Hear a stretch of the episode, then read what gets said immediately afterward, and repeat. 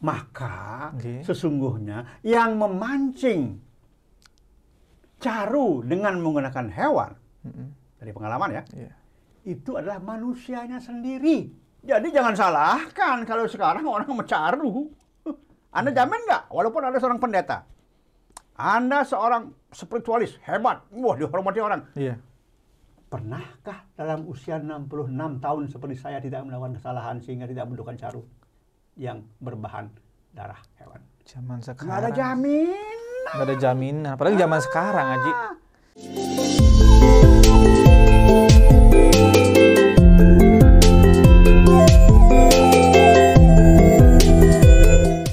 Om Swastiastu. Salam Rahayu pemirsa Hindu Channel. Tentunya kembali lagi dengan perbincangan-perbincangan tentang ajaran-ajaran agama Hindu.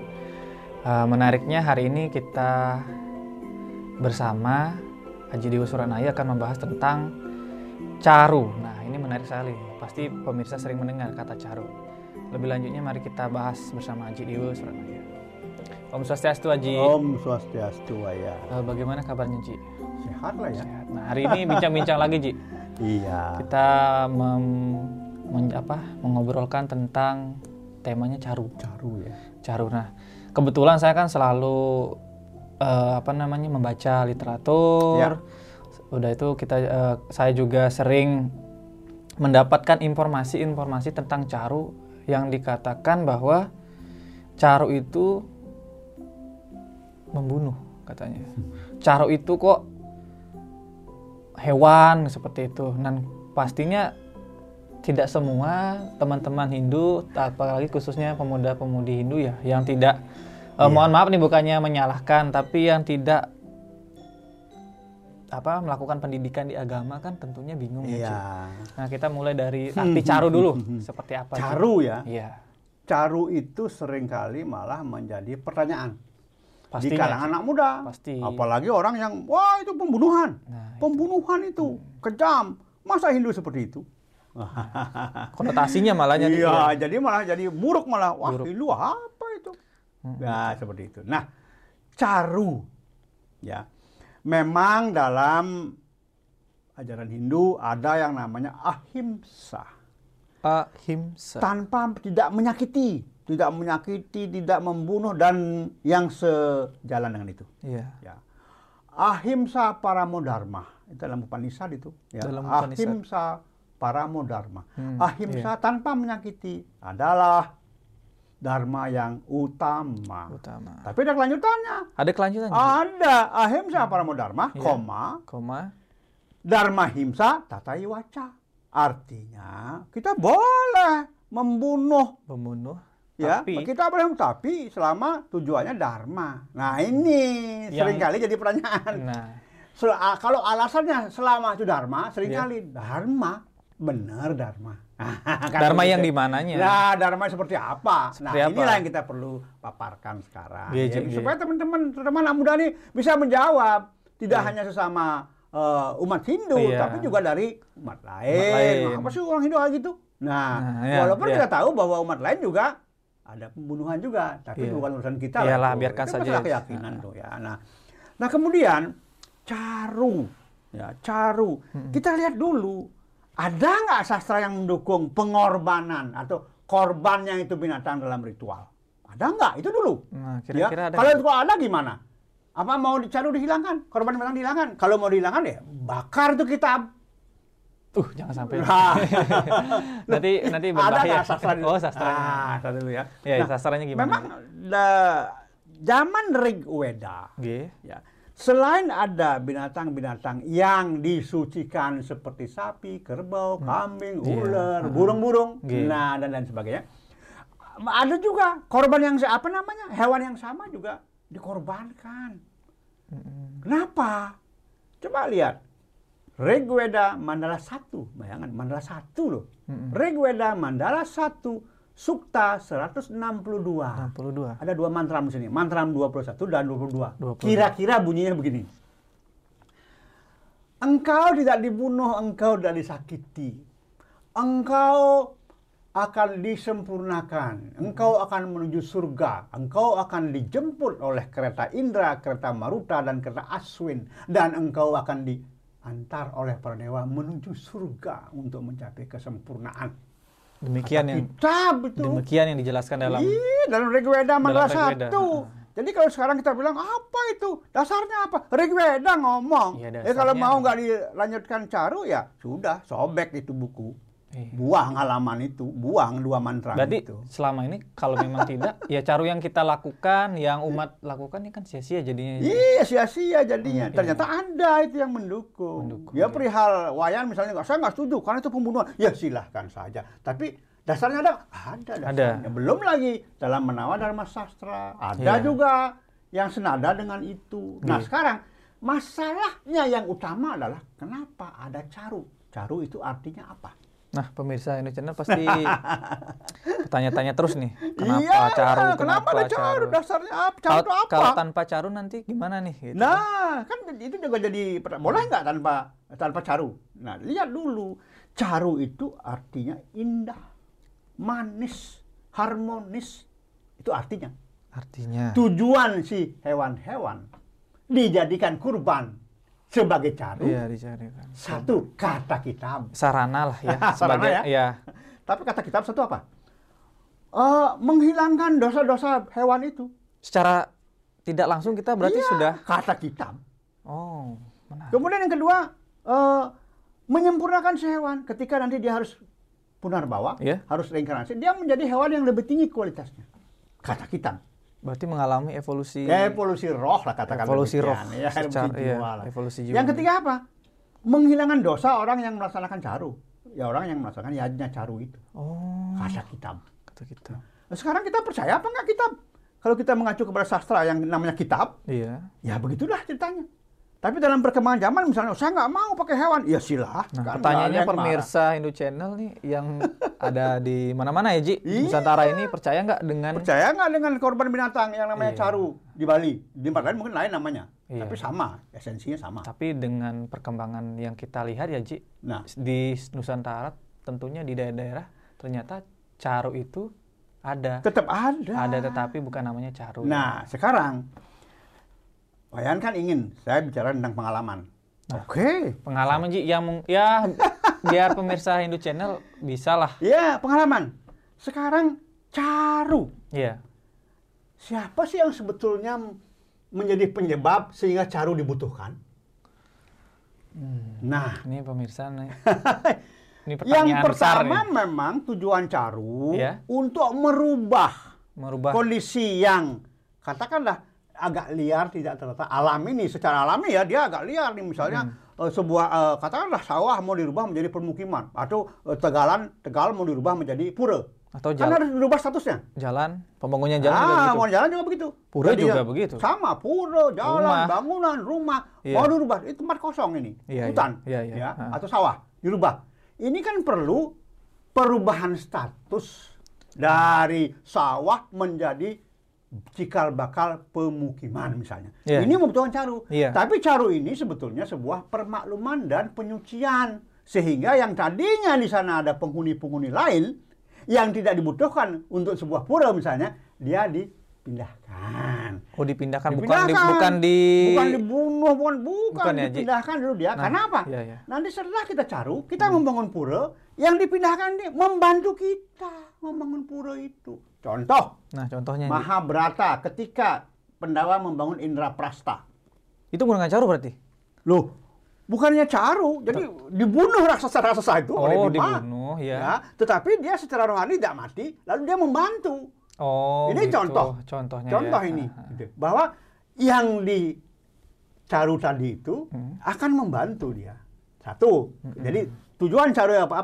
Manfaat caru pertama merubah status. Dari yang belum tertata dengan baik atau dari yang liar, yang sekarang akan dipergunakan untuk bangunan sesuatu. Nah, satu. Yang kedua, nah ini yang ini. Sebentar Ji, sebelum dilanjutkan, berarti caru juga sebagai surat izinnya nih. Iya. Surat izinnya secara niskala. Izin nih, nggih. Kami akan bangun ini di sini. Bangun ini gitu. Tolong minggir dulu ya.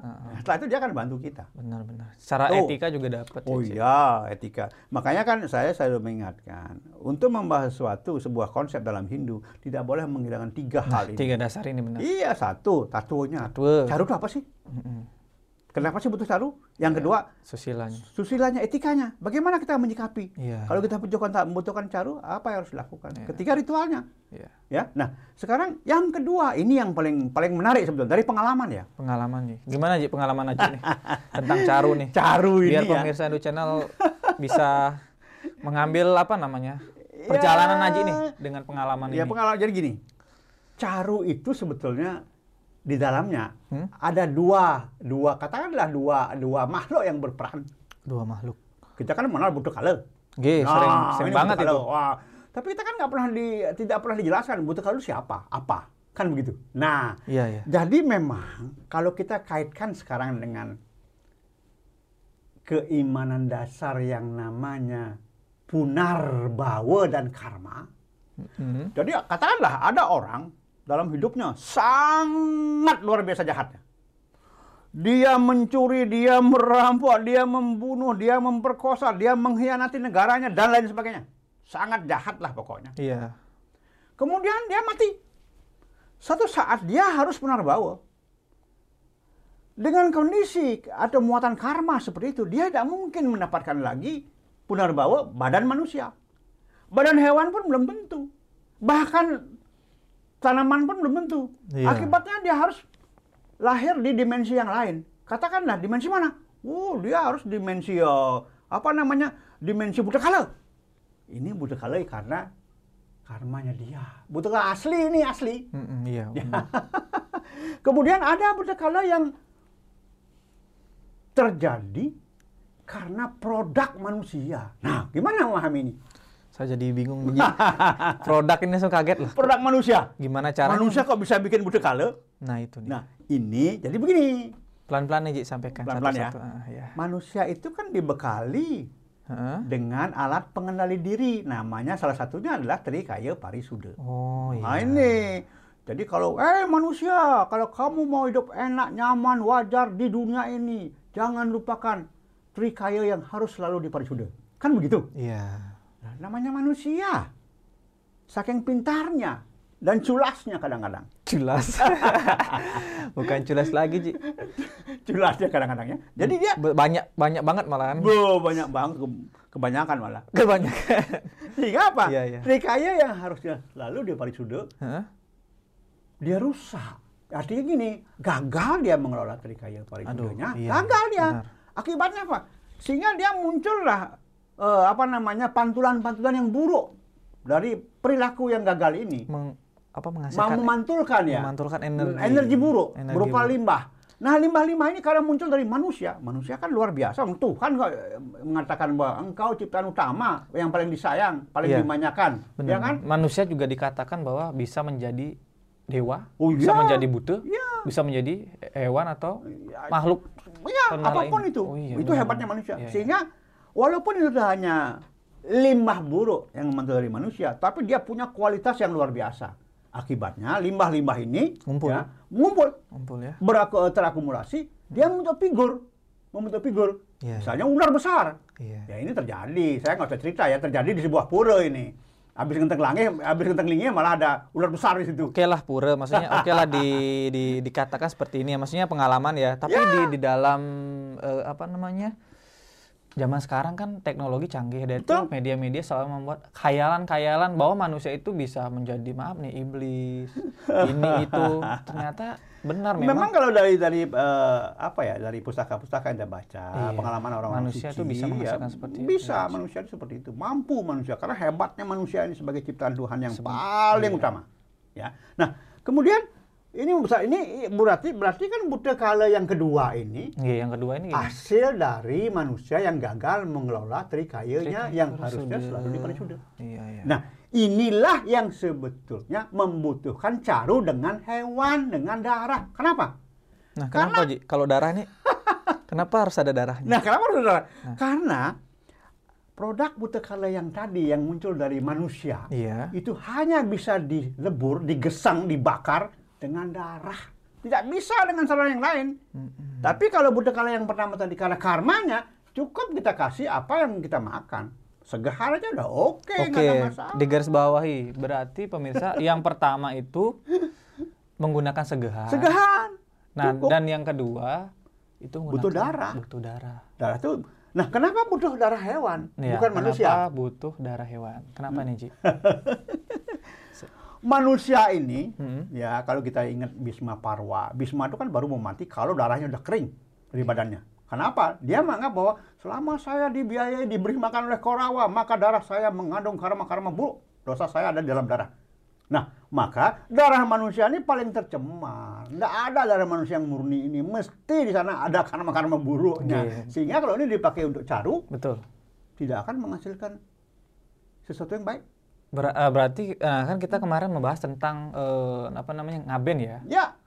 Ini juga berkaitan ya sebenarnya. Ya. Maksudnya kita menggunakan proses entah kita kapan meninggal nanti kan, tapi kita sudah pelan-pelan melebur dosa-dosa. Ya, itu menabung ya perbaikan. Ya. Subha karma untuk menghapus asubha karma total kan. Ya, itu dia. Nah, sekarang caru caru ini. Kenapa pakai darah manusia? Tadi saya sampaikan sepintas bahwa itu karena banyak dosanya di darah manusia itu. Tapi hewan kan nggak ada, maka kita juga ada kan darah hewan. Ya kan, nah itu dia. Nah kemudian kalau misalnya Wayan bisa menjamin di sebuah area rumah tidak pernah ada kegagalan mengelola Tri Kaya Parisudha, nggak perlu caru pakai hewan. Nggak perlu. Loh, nggak ada produk Bhuta Kala hasil produk manusia nggak ada. Iya, juga. Nggak butuh darah. Iya. Ya, nggak butuh darah. Jadi nggak perlu. Tapi karena kita tidak bisa mengendalikan tiga trikaya ini ya. Otomatis. Masalahnya Wayan jamin nggak selama sekian tahun hidup kemudian setiap hari 8 jam melek tidak menghasilkan limbah-limbah buruk itu. Pasti. Sehingga nggak ada perlu. Semua orang akan pernah. Maka sesungguhnya yang memancing caru dengan menggunakan hewan dari pengalaman ya, itu adalah manusianya sendiri. Jadi jangan salahkan kalau sekarang orang mencaru. Anda jamin nggak? Walaupun ada seorang pendeta, Anda seorang spiritualis hebat, wah dihormati orang.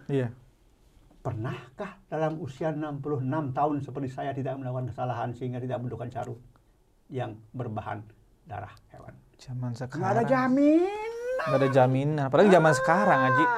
Tadi sudah manfaat, sudah makna, sudah semua, sudah. Mudah-mudahan pemirsa tahu. Nah, ini yang penting ini. Iya, yang penting ini gitu. Yang sering menjadi pertanyaan banyak orang. Iya, karena kan kadang kan teman-teman Hindu dimanapun ya, selalu mengikuti kegiatan. Betul. Tapi kadang nggak paham. Wih, saya ngelihat dia ada bahasa Bali, ada bangkir itu tuh. Kok mesti tumpuk-tumpuk gini, ada bagian lapisan-lapisannya itu. Ya, jadi kita sekarang bicara caru. Jadi kalau dia tidak menggunakan korban hewan, bukan caru namanya. Terus apa namanya? Jadi harus ya macam-macam. Mungkin hanya dengan sudah bumi. Tanpa hewan. Nah, sekarang kalau dengan hewan namanya caru, kita bicara caru. Iya, yang caru gimana? Setelah sesaji caru ditata, katakanlah pakai 5 ekor ayam. Panca sate misalnya. Ya, okelah panca sate. Okelah. Jadi pakai kelapa sesuai dengan warnanya. Nah, kita lihat. Salah satu kita lihat. Yang di timur misalnya. Kita lihat, ada ayam putih. Anunya, bulu-bulunya dan kulitnya. Nah, belulang. Kemudian di sebelahnya ada daksina. Tapi kita lihat di bawahnya, di bawah ayam putih itu ada senggahan manca warna. 5 warna. Ya. Jadi ada hewannya dengan perangkat segalanya. Ada sate dan silakan saja. Kemudian ada daksina. Ada senggahan. Nah, kita lihat bagaimana si pemangku atau si pemandu ini bekerja. Wah, dia mulailah melaksanakan puja. Kemudian dia ambil tirta, dia kalau tes, semua diperciki. Dulu menggali diperciki. Nah, ketika dia memercikkan tirta prayas gitu, kalau tadi kan dia kalau tirtanya Brahma itu. Dulu menggali tirtanya Wisnu. Prasita tirtanya Siwa. Kita tahu bahwa si raja hewan adalah Siwa sendiri. Terakhir ya? Nah, ya terakhir Prasita ini. Begitu tirta Prasita dipercikkan kepada si bangke ini. Jangan bangke lagi. Carunya. Ikut lagi bangke. Terjadi proses. Pertama, Pertama, segahan mencewarna yang di bawah si ayam. Paling bawah. Di atas tanah berarti ya? Iya, semua ada tanah ini. Ya, siapa tahu kan, Ji. Nah, dia ini, dia akan bekerja. Dengan apa? Lapisan pertama dari tanah? Iya, itu dia akan menembus. Jadi vibrasi caru itu sampai menembus 7 lapisan ke bawah. Oh. Segahan dia yang kerja. Oh. Karena dia passwordnya dia.